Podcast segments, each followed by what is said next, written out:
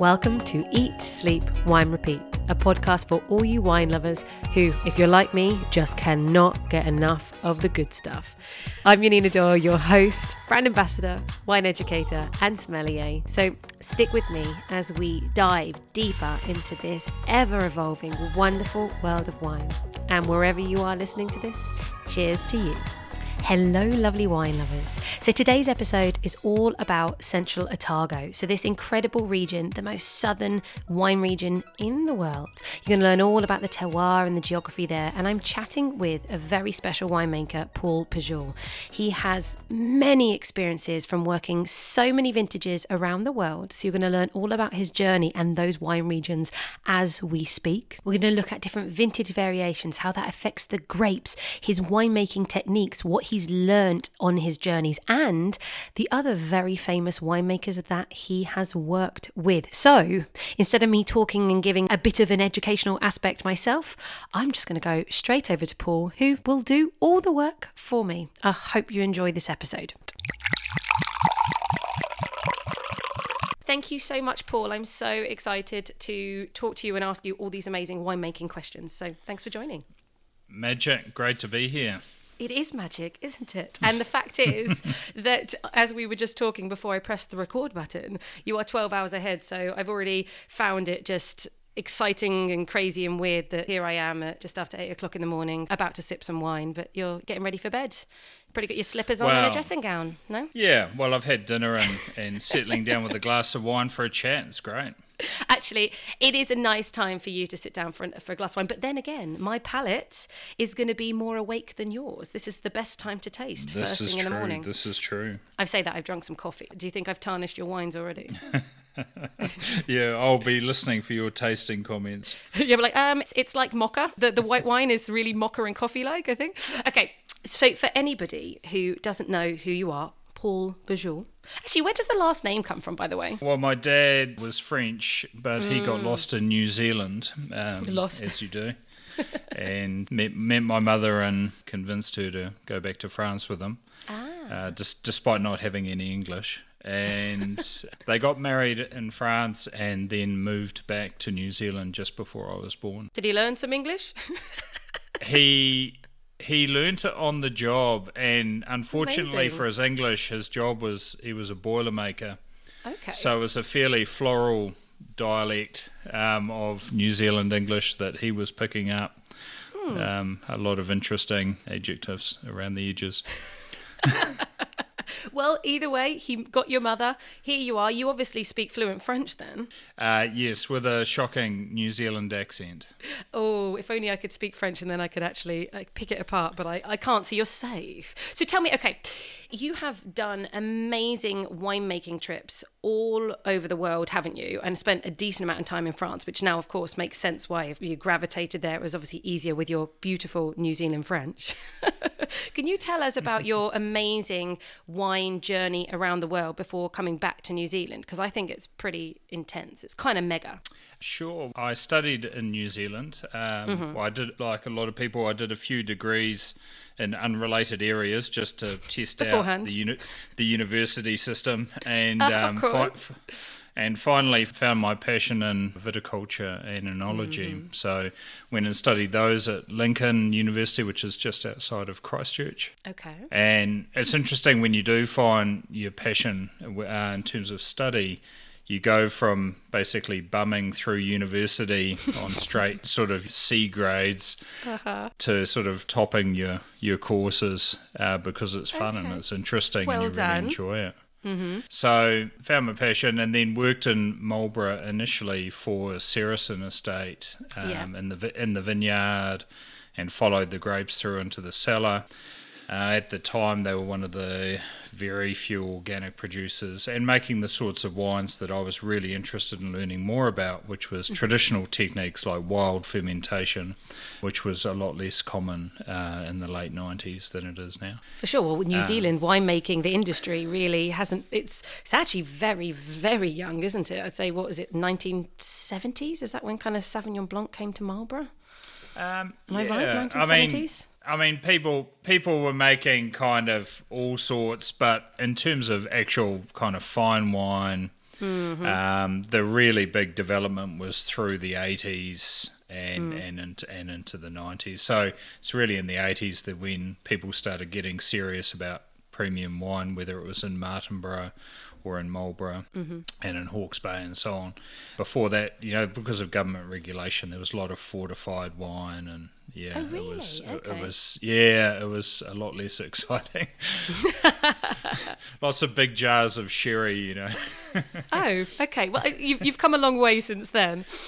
Exactly. Um, but I guess back to Marlborough. So I was there for a year, and, and that was a really formative experience for me, seeing, following the fruit and seeing how everything that I'd picked up in the vineyard matched the end result of the wines. The blocks of grapes that were in lovely balance and very healthy, mm-hmm. where the yield was really good and the fruit had loads of flavour. They were always the best wines. So you realise very quickly there's kind of no shortcut. Mm-hmm. And Seresin kindly gave me the winter sort of off to go and do the Northern Hemisphere harvest season. And I was very keen to get to France and I guess sort of fill in the blanks around uh, old world and more traditional winemaking. And I was also pretty keen, so I, I came up with a, a stupid idea to try and do five vintages in 12 months. How stupid. That is actually pretty remarkable, though. Yep, five vintages in 12 Um, months. Yeah, Easy. it's a it's a it's sort of like a competition of you know how many tanks and barrels do you want to clean in a year? You know, how, not how as, many, uh, yeah, how- it's not as uh, romantic as people might think. yeah, sort of how many ninety hour weeks do you want to work? So we did the vintage in the year 2000 in Marlborough in March and April. That winter I went to France and kind of followed the sun. So I did vintage in the Languedoc Roussillon in the south because they kick off in August Okay. and and did sort of a month a month or so there, and then went up to Sancerre where I had a connection with the Bourgeois family in Chavignol. Okay, uh, yeah. who, who have a domain in, in Marlborough now, and that's how I Ah, how they? I met them. Okay. Yeah, called Clos Henri, and Ah, of course. You know, I've had the Clos Henri. Mm-hmm. Yep. yeah, so I'd met them when they were looking for land, and so worked with them, and their their harvest is quite compressed because uh, geographically it's a small area, but also you're, it's only Sauvignon and uh, Pinot, so it all comes in pretty quickly. And then the then I went to Alsace, and they start in October, and. Yes. And my plan was then to do the Hunter Valley in Australia on the way home in January, February before coming back to Seresin. So making it five harvests in, in 12 months. Did you come back? I didn't. I got stuck in Alsace. I- I got, I got I was going to say because that's not the story I, I remember. Now you ended up working for a fantastic winery in Alsace. Now, do you pronounce them Kuentz-Bas? But am I pronouncing it correctly? Kuentz-Bas. Yep, that's, that's, that's the one. Now, you might not big yourself up, which is why I'm going to say this part, because as we've already said, a Kiwi looks at their shoes when they get a compliment. So, from the literature that I read, you were not only the first ever permanent foreign winemaker, but since they started in like the 1700s, they had never had a winemaker that was not part of the family. And you just came on in there, announced yourself, and said, Hey guys, I'm taking over. I'm taking over this this uh, roller coaster, didn't you? Basically, Um, yeah, Not quite? Not, not quite. Um, in my head, you know, I was so enamored with the wines of Alsace. I was Mm-hmm. determined to get there to work harvest, and I was Mm-hmm. just so happy that I'd managed to get into this famous domain. Mm-hmm. And I just thought I was there for harvest. yeah. And so I didn't realise that the winemaker was leaving and that they, they'd actually been looking for a while for a winemaker. No one Mm-hmm. told me anything. I just thought I was there to, you know, clean tanks and, you know, um, you know Stir clean- around some wine. Exactly, load the press and things like that. Uh-huh. And so it was really at the very end of vintage where I remember the director saying, "Oh, make sure you have, leave some time for us to have a chat before you you make too many plans." And I was like, "Oh, okay. I wonder what he's on about." Uh-huh. And so it turned out that they, you know, they offered me the head winemaking position. Well, basically in charge of production, so responsible for the vineyards as well. Um, oh, that, well, that's it in France as well. You're vignerons. You don't just Yeah. make wine; you take care of the vines, and that must have been so amazing working with. They have so many Grand Cru sites in Alsace. Did you prefer to make the Rieslings or the Pinot Gris, or just is equal, or what was the Oh, most exciting just- thing about? just the just the whole the whole lot. Everything. Um, Yeah. Like Alsace is for a winemaker, Alsace really is the ultimate sort of Disneyland theme park of winemaking, where you have you know fifty, I think fifty one now Grand Cru. All on different soil types. Where I was working had holdings and half a dozen. You're dealing with old vines planted before the war. Um, you've got 12 different grape varieties. Uh, you're making wine in 200 year old foudre that you've got to seal the door with a sort of sort of like a paraffin wax. Oh my gosh! Wow. So, the the whole thing is just this absolutely amazing kaleidoscope of varieties, winemaking techniques, and different terroir, and amazing how. And it really teaches you how different the difference that different so- soils and sites make to, to finished wine. Um, Amazing. yeah, like an example of that was below the village, Husseren-les-Châteaux, where Kuentz-Bas are. Uh, Okay. There's two. There's two Grand Crus sitting. The Husseren-les-Châteaux is the highest village on the Route de Vin, and so the vineyards lie sort of below it. And as you drive down to the next village, to the valley floor, there's a Grand Cru on either side of the road, and so we had great uh, Riesling in both, and we always picked them on the same day. The same elevation, you could see one block from the other, and they were just the most opposite wines you can imagine. Just literally um, one side of the road compared oh. to the other. How interesting. Like one was floral, and as Pfersigberg means hill of the peach trees in Alsatian dialect. Oh, so wow. and and would ha- often have that sort of blossom and, and peach Mm-hmm. aroma. And the other side, the Eichberg, which means hill of the oak trees, because there used to be an oak forest there, Mm-hmm. was very mineral, very steely, and basically takes you know five to seven years before it'll even start to open up. And you know, just amazing uh, to see how those sorts of um, famous sites translate into wine. Like what an experience coming from from New Zealand. Amazing. I'm going to pause that story because you've been able to obviously bring back all this knowledge to New Zealand. And I have the Pinot Gris in my hand because, you know, we should break things up with a little bit of drinking. Have you got the same. have you got the same wine as me? Have you got the Pinot Gris with you? I do, I do. Do you have the 2018 or did you decide to throw me off and bring a different vintage for yourself? No, no, no. I've, I've got the 18 as well. Yay! Um, so I love this nose. For me, this wine is so textural. It is beautifully perfumed and aromatic, exactly as I would expect a Pinot Gris to be, which I just want to point out for anyone listening. Pinot Gris typically is the flavoursome. Style of Pinot Gris, whereas when you see Pinot Grigio, typically from Italy, it may be a, it picked a lot uh, earlier and it's much just greener. They're very, very different. And this is just sublime. So, how do you make your white wines? How do you make your Pinot Gris? I'm going to have a little sip now whilst you tell me.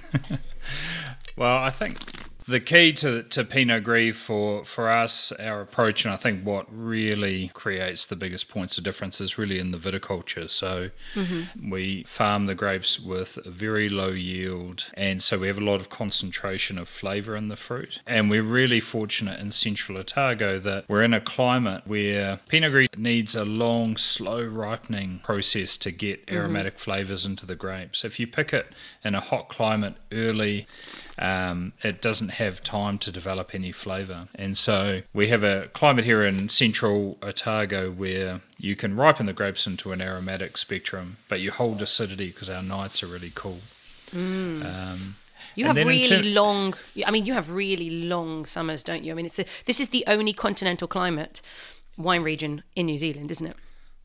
Yeah, well, se- semi-continental because Semi, you know, sorry. We we like to think we we like to think we're a continent, but we're really only an island or two. But where Central Otago is, we're surrounded by big mountains, so we're cut off from the maritime influence. Mm-hmm. Um, whereas the uh, New Zealand's other wine-growing regions are maritime climates, and so our summers, because of the latitude, we're one of the southernmost uh, areas growing wine in the world.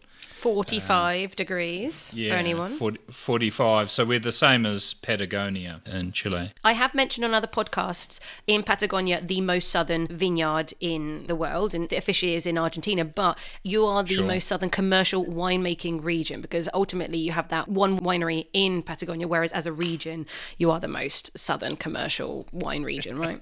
Take Yeah. it, take it. Yeah, Ignore well, Patagonia. we, we'll, we'll take it. There's not a lot of competition in, in the southern really. Hemisphere because on the 45th parallel, there's basically us, Patagonia, and a bunch of whales. You know, like there's essentially just ocean.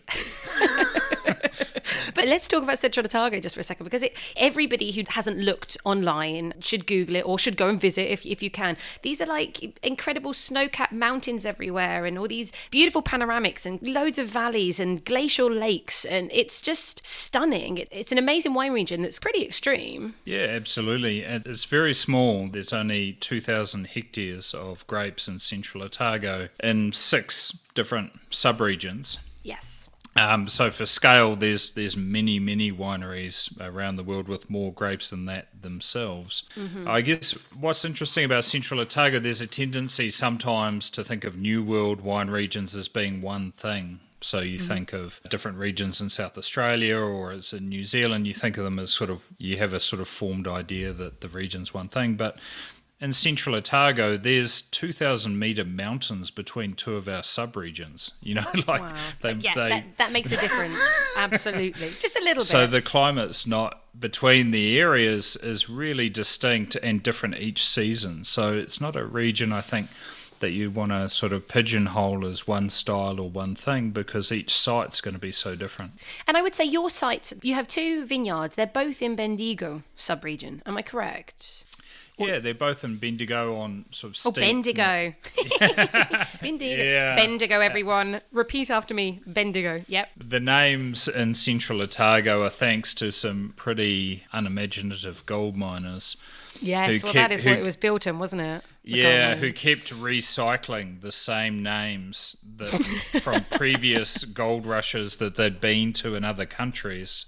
So there's a Oh, Bendigo and a Bannockburn in Australia, and then those names Not very were original. recycled in New Zealand.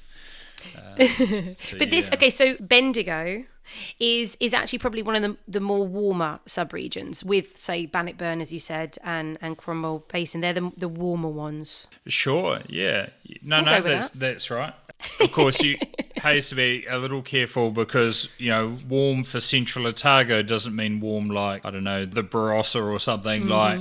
Mm-hmm. Yeah. You know, you're in a properly marginal region. So, an example would be two weeks ago, the vines have started growing here at spring. And Mm-hmm. so we've had bud burst. And two weeks ago, the entire region got covered in snow. So, um, That must have been a bit tough. yeah, and so Just tough. uh, a challenge. yeah, so it didn't matter if you were in the nominally warmest subregion or the nominally cool, coolest subregion. Like you were still snowed- stuffed.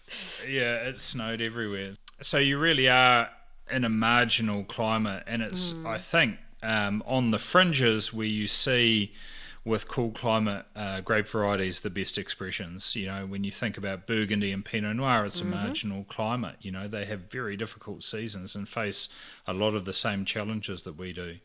And likewise, likewise in Alsace, to get an aromatic expression of Pinot Gris, it needs to be a cool climate again, sort of on the edge of, of getting it ripe, so that you've got acidity and you've got that freshness in the wine, and you're getting that concentration and aromatic expression.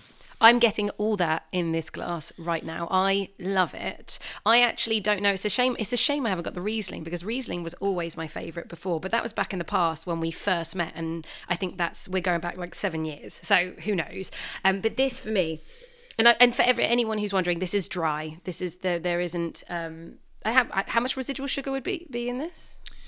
Um, it depends on the year because all the ferments are wild. The wild ferment, uh, the indigenous yeast, very rarely go to zero grams of sugar. They're not selected like uh, cultured yeast, commercial yeast are.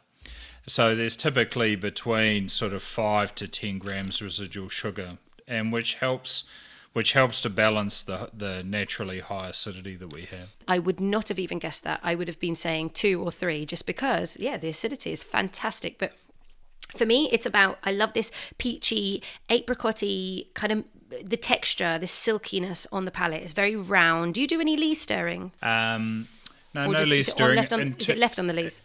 It is for a long time. So Okay, so that's where it's kind of maybe just adding that little texture. Um, So basically, I, I make the Pinot Gris the same way that I made the wines in Alsace. So they're whole bunch pressed, and there's no skin contact. They're all uh, wild ferment in old barrels.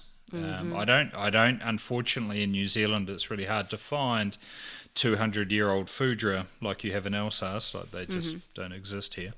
Um, but but yeah, anyway, I we do what we can. So we've got a bunch of smaller old oak barrels, so completely neutral barrels. Yeah. Some of our barrels are over 20 years old.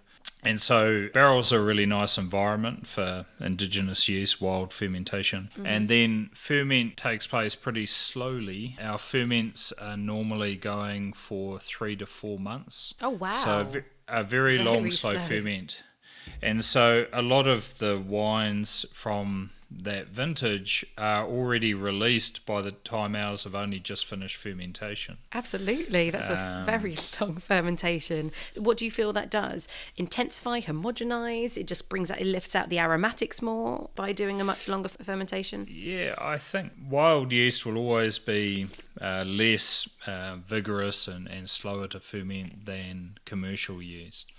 And the difference being that with a commercial yeast, you have one strain mm-hmm. that you throw in your wine and off it goes. Whereas what with wild yeast, you've got all of the different species of yeast that are coming in with the grapes. And so it's almost like a kind of crazy relay race with all sorts of different strains adding their little piece to the wine. Mm-hmm. And they're always much slower. Our autumns get cold quite quickly as well so the temperatures aren't that warm. And i just i think you get a lot of depth and complexity from that. You definitely get more texture. Mm-hmm. And then once ferment's fin- finished we just leave it. We don't rack the wines. We leave them on all of the gross lees we call it until just before the next harvest. And we only bottle just before uh, the next vintage. So the wines have had 10 months on lees with no stirring uh, we're not trying to impact the flavour profile of the wine like you might do with a Chardonnay, but it does help give the wines that weight, depth of flavour, those layers, and the complexity. I love this. Obviously, I get them all the apricots on the palate, but the nose is is just so filled. There's even there's apple, there's lemon peel, there's honeysuckle. It's very floral. It's a bit spicy, even like a bit of even like ginger or, or cinnamon or something. It's it's gorgeous. So what do you agree with that? No, a- What are you absolutely. Um, you get a lot of spices um, in that wine, like every year. Depending on vintage, there's normally a sort of an interesting little continuum of pear flavors. Where in two Mm-hmm. 2018, which is a warmer year, it's more in the sort of nashi pears, quite crunchy. Mm-hmm. Whereas it can be in really sort of white, ripe Poire William flavors in other seasons. Yeah, I was always fascinated by the wines of Alsace, and my mission going to Alsace was to work out why those wines have that amazing texture.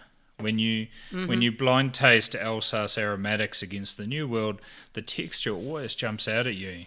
And what I realised when I got there was that no one bottles their wines three months after harvest, like we're so fond mm. of doing It's in the about New time. World. It's, It's about about time. they leave them in the foudre on lees, they bottle them before the next harvest, and part of that's keeping the foudre full because you don't want them drying out and, and starting to leak. But there is a trade off. You need to build some bottle age into those wines because when they've had that long lees contact, you get amazing texture, but the wines take more time to open up. So, mm-hmm. your classic New World winemaking where it's fast, temperature controlled, stainless, you know, bottled very quickly, those wines will be really overtly aromatic, you know, almost from the word go.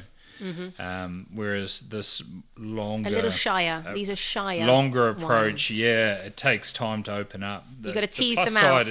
yeah, well, and the plus side is they age incredibly well. They open up and they Mm-hmm. get they get more expressive and more fruity as they age, rather than starting off with everything and fading. Yeah, okay. But I've had a look in the UK. You can get this from Vinum. I've mentioned them a few times. They actually have so many wines that I'm trying. So they're a great source for, for amazing wine.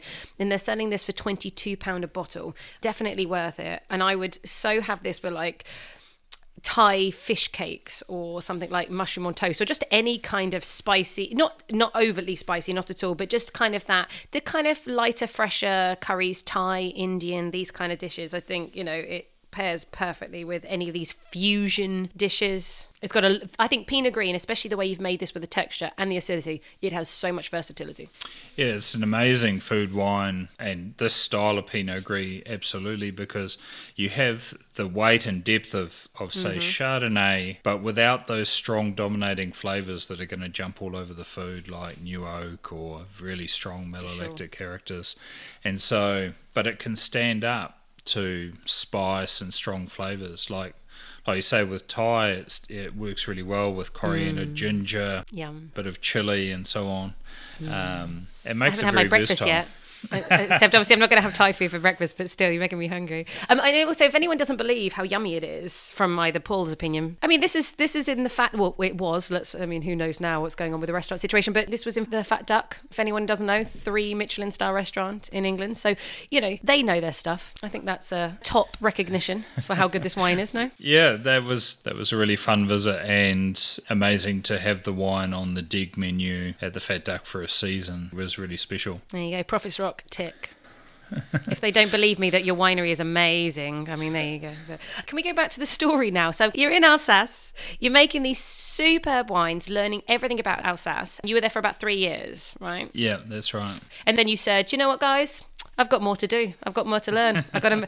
I've, I've given you the best I can. I've got to go now. Is that what happened? well, I guess you know the short version is that I sort of chased Pinot Noir and aromatic whites, cool climate whites around the world.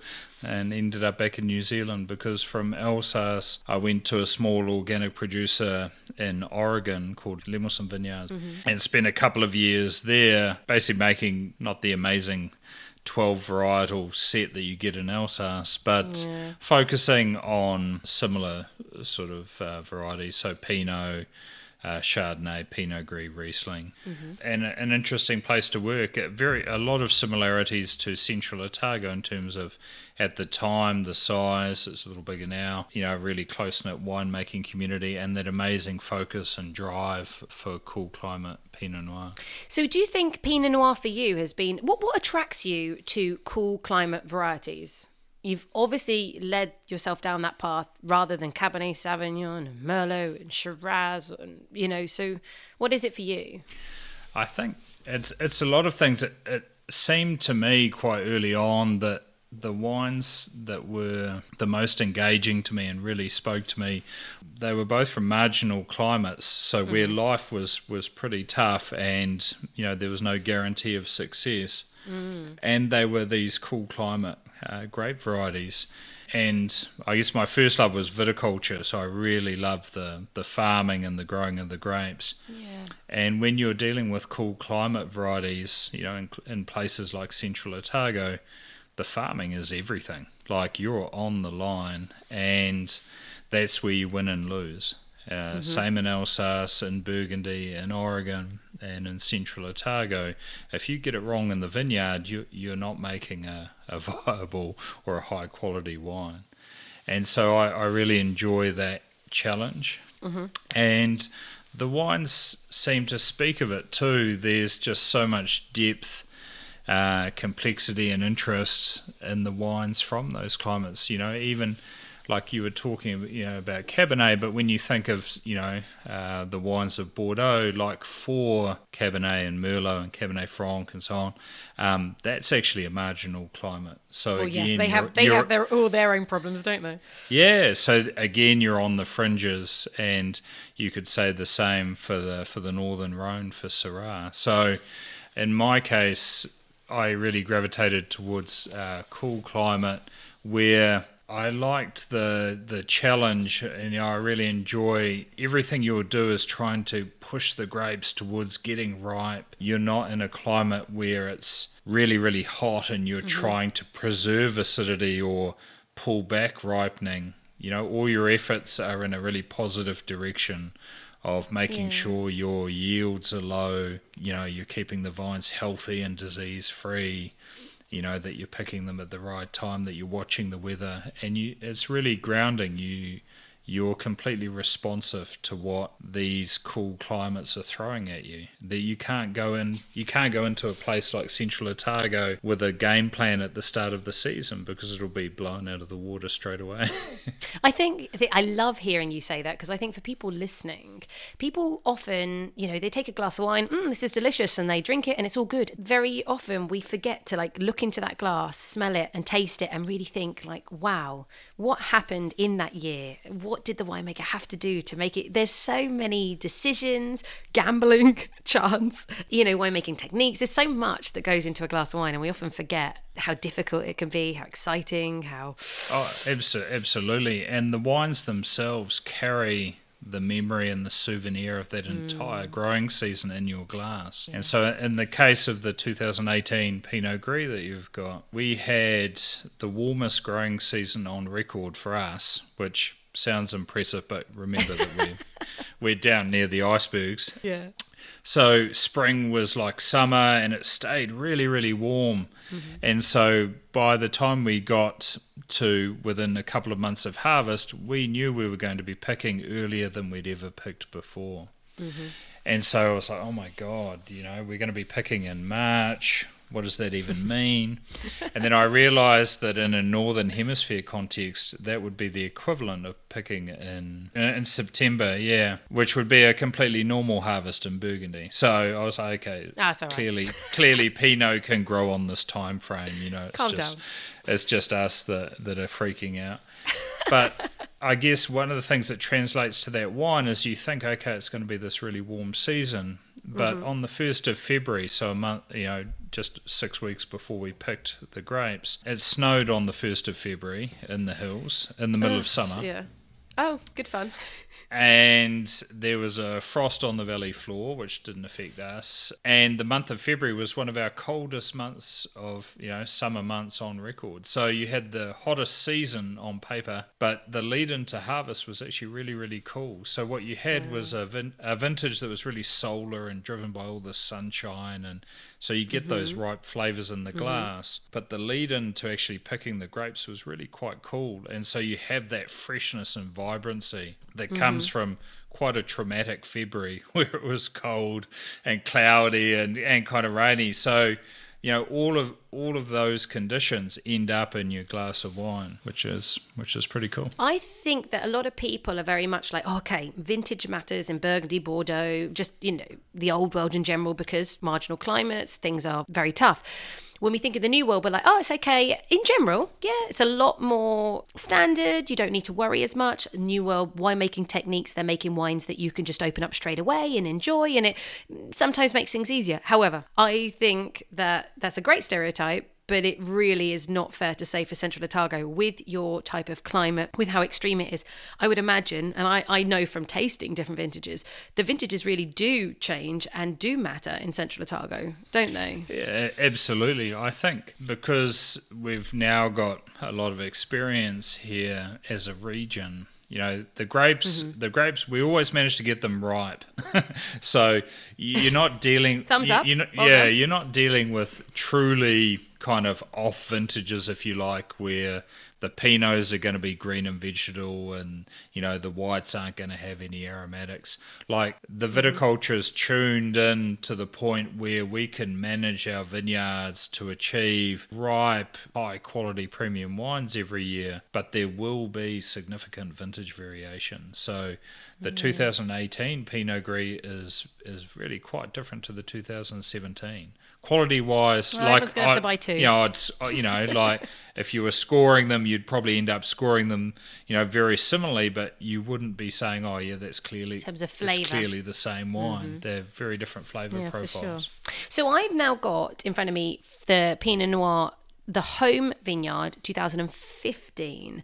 So, how was 2015 as a vintage? For Pinot, and the worst is it's probably diff- it's different for Pinot, is it's different for Riesling, it's different. Yeah, for absolutely. Um, so we're in in 2018. You had a season that was warm early. We had a warm finish to winter and sort of an, a very early summer, if you like, that that stayed hot for a long time and with a cool finish and an early harvest.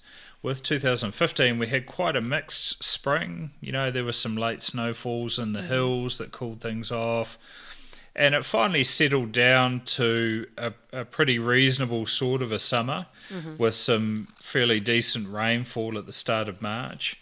But the picking the picking date for Pinot in 2015 was a month later than it was in 2018, the vintage of the Pinot Gris. Wow, Um, so people really don't. so, um, I mean, 2018 was a bit of an anomaly in terms of how early it was, but you will get differences in picking data of weeks, you know, uh, um, between seasons. And so in 2015, I guess what was interesting about that harvest was normally by the time we get into April, which is when the grapes were, were picked for this one, which would be October, say in a Burgundy context, normally our temperatures are, are getting pretty cool. So the day you'll have these lovely blue sky days, just pristine sky and no wind, with a cold morning that will be, you know, under five degrees when you go out into the vineyard. So it'll be cold, uh, which is nice for the fruit. It comes into the winery nice and cool. And the day will only sort of just scrape up to 20 if you're lucky. Whereas in 2015, coming into the harvest period, we had a little Indian summer where temperatures ah. were actually getting up into the mid 20s consistently for a few weeks. There were a couple of little rain mm-hmm. days in harvest that didn't really affect us in terms of when we wanted to pick things. But it was a vintage that I think of as a little more solar. Like sometimes in Burgundy, they talk about mineral and solar vintages. So you know, have you had is your ripeness been driven by sunshine and UV on the fruit, or has it been driven just by time? So in hmm. in in a cooler, cloudier vintage, you know, you'll you'll still get to the finish line if you like, but the journey will just take longer. Whereas in a hmm. solar vintage like 15, you've got lovely sunny skies. And so there's a sort of uh, warmth and a little more spice I tend to find in the 15. for me, I think I find it quite savoury and masculine in terms of there's lots of you've got that these lovely cherry notes, but it's lots of even herbs and thyme, and there's a bit of wet earth and maybe some crushed leaves. It's a autumnal, perhaps I should say for me. I get this. I get an autumnal vibe. Um, I haven't actually tasted it. Wait, wait, wait for that. Mm. Now, for me, it's very, it's grippy and it's big and it's full. I mean, you talk about an age-worthy wine. This is not a, a f- flouncy, is that a word? You know, this is not a pretty, this is not a pretty Pinot that's skipping and dancing down the street. This is pretty robust and it's saying, hey, li- listen, I'm here for the long term. There's some really grippy but very ripe tannins. And it's quite a powerful pinot uh, darker. It's a brooding pinot noir for me. I, I i love it. And actually i can see the yeah if anybody is used to pinot noir that's red cherry fruits and lovely and soft and new worlder yay it's it's not that at all. Yeah. Yeah, I, I don't. Yeah, I don't think anyone's ever Said that. no, described our Pinot as being a fruit bomb. not at all. They're the complete opposite. Um, it's very impressive. This is a very serious pinot noir. Um, the, again I, the oak flavors are really in the background. It's it's not very oaky for me. A little bit of spiciness a little bit of black pepper in there in the finish but and, and and actually I think that this wine it'd be interesting. I should decant I'll decant the rest for for dinner. I think this will absolutely you know I've poured this in the glass and it was in a glass for probably about half an hour before you know I've um I've drunk it but I think it will really open up and probably give me so much more I can tell that actually it probably is a little bit tight this needs time this is a this is a big wine Yeah, it's it's a vineyard that's definitely not scared of getting some oxygen. You know, it does take some air to really open up, and you know the florals and so on come out with a little bit of time in the glass or in, or in a decanter. I still decant the 2015. It's a vineyard that takes a while to unwind, and the 2015, so sort of five years on, is about when it starts to show its colours for me.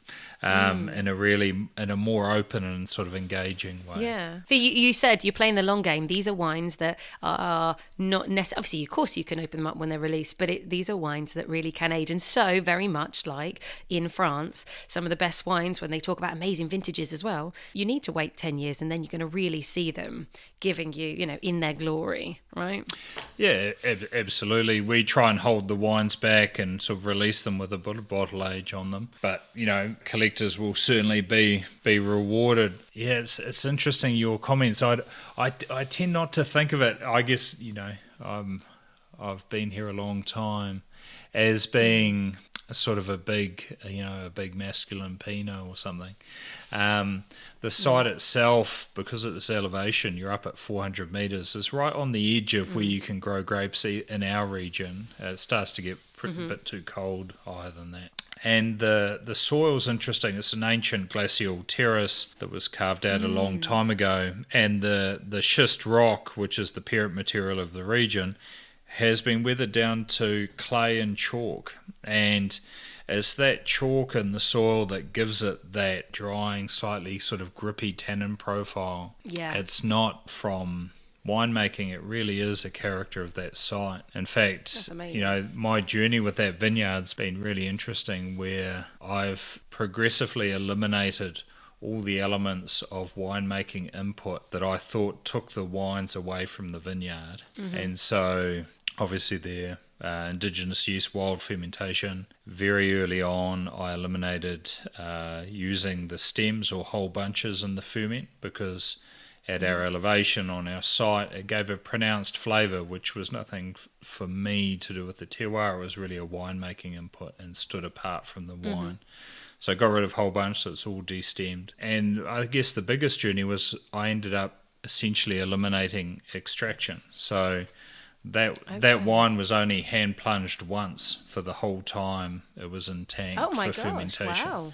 So essentially, no extraction, and yet it has all that Wow. structure. Yeah, the color is. I mean, obviously, Yeah. it's a Pinot. We're not expecting something that's really, really deep, but it is exactly how I'd expect a standard, you know, in terms of color and concentration to, to be. So the fact that you're doing, you know, you said one one hand punch down and no pumping overs and no, wow, okay, impressive. That just shows how terroir really can make an effect, right? Yeah, it's one of the amazing things about Pinot Noir is it will give you this wonderful expression of place mm-hmm. without plunging it and extracting the hell out of the wine in the winery or having to add tons of tons of oak or stems and trying mm. to sort of manufacture something if you really step back what it revealed to me as I made that shift was you suddenly had the natural tannin profile of the vineyard which was so much more elegant and beautiful than what I was constructing in the winery with my clumsy Sure. winemaking.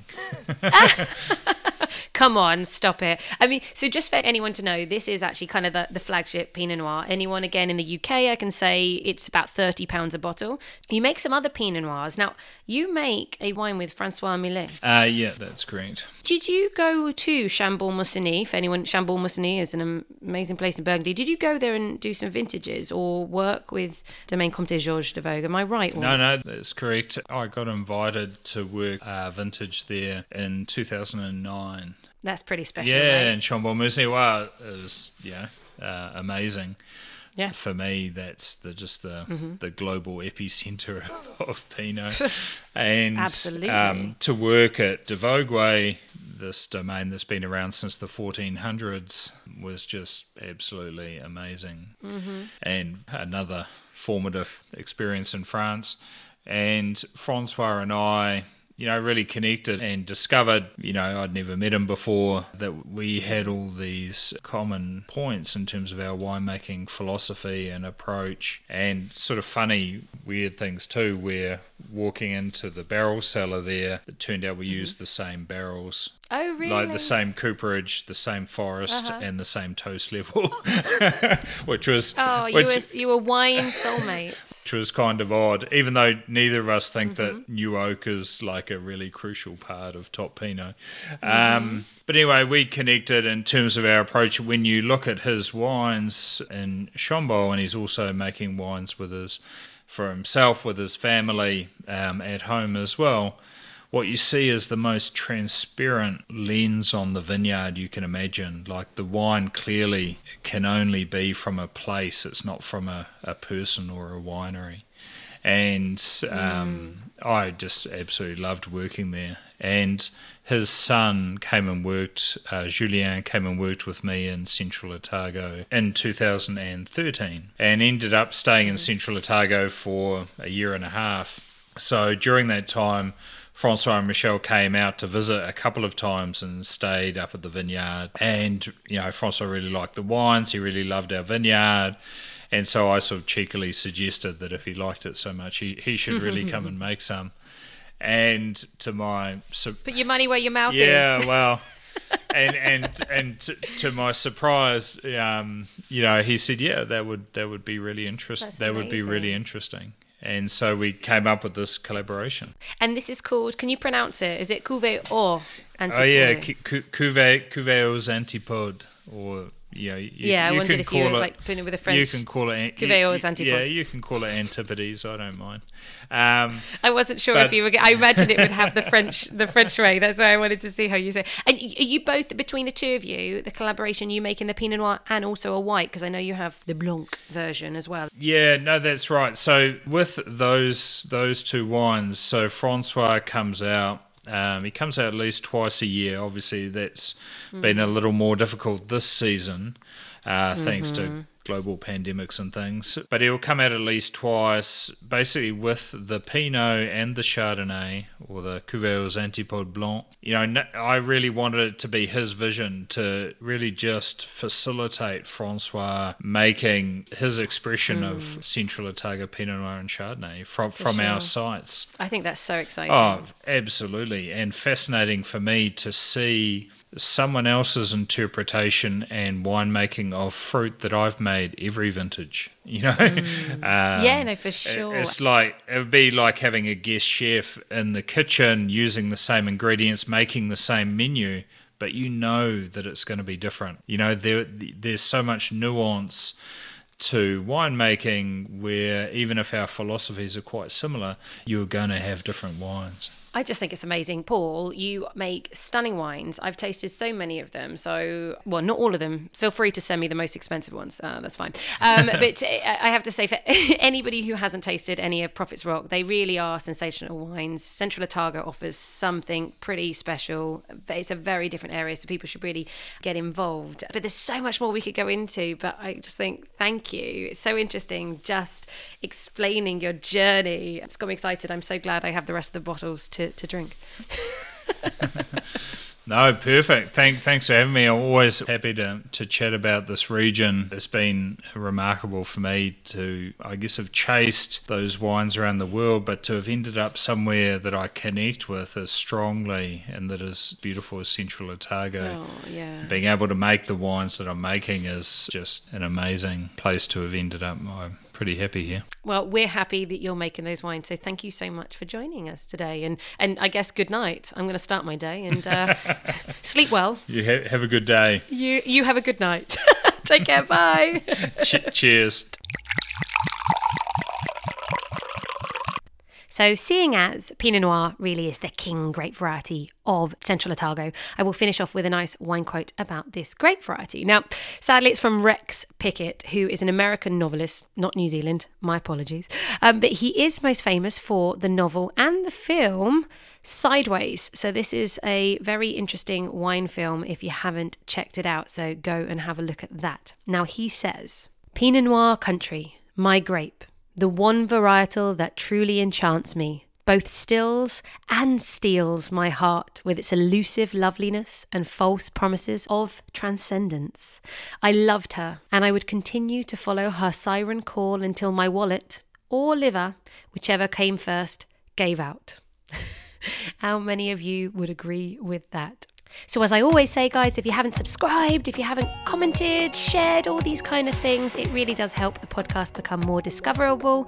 And for all of you who cannot get enough of all the action, please go to patreon.com slash eat, sleep, wine, repeat, where you can become a Patreon member of this podcast and listen to exclusive episodes just for you. So, yes, more my voice and more wine knowledge. So until the next episode, cheers to you.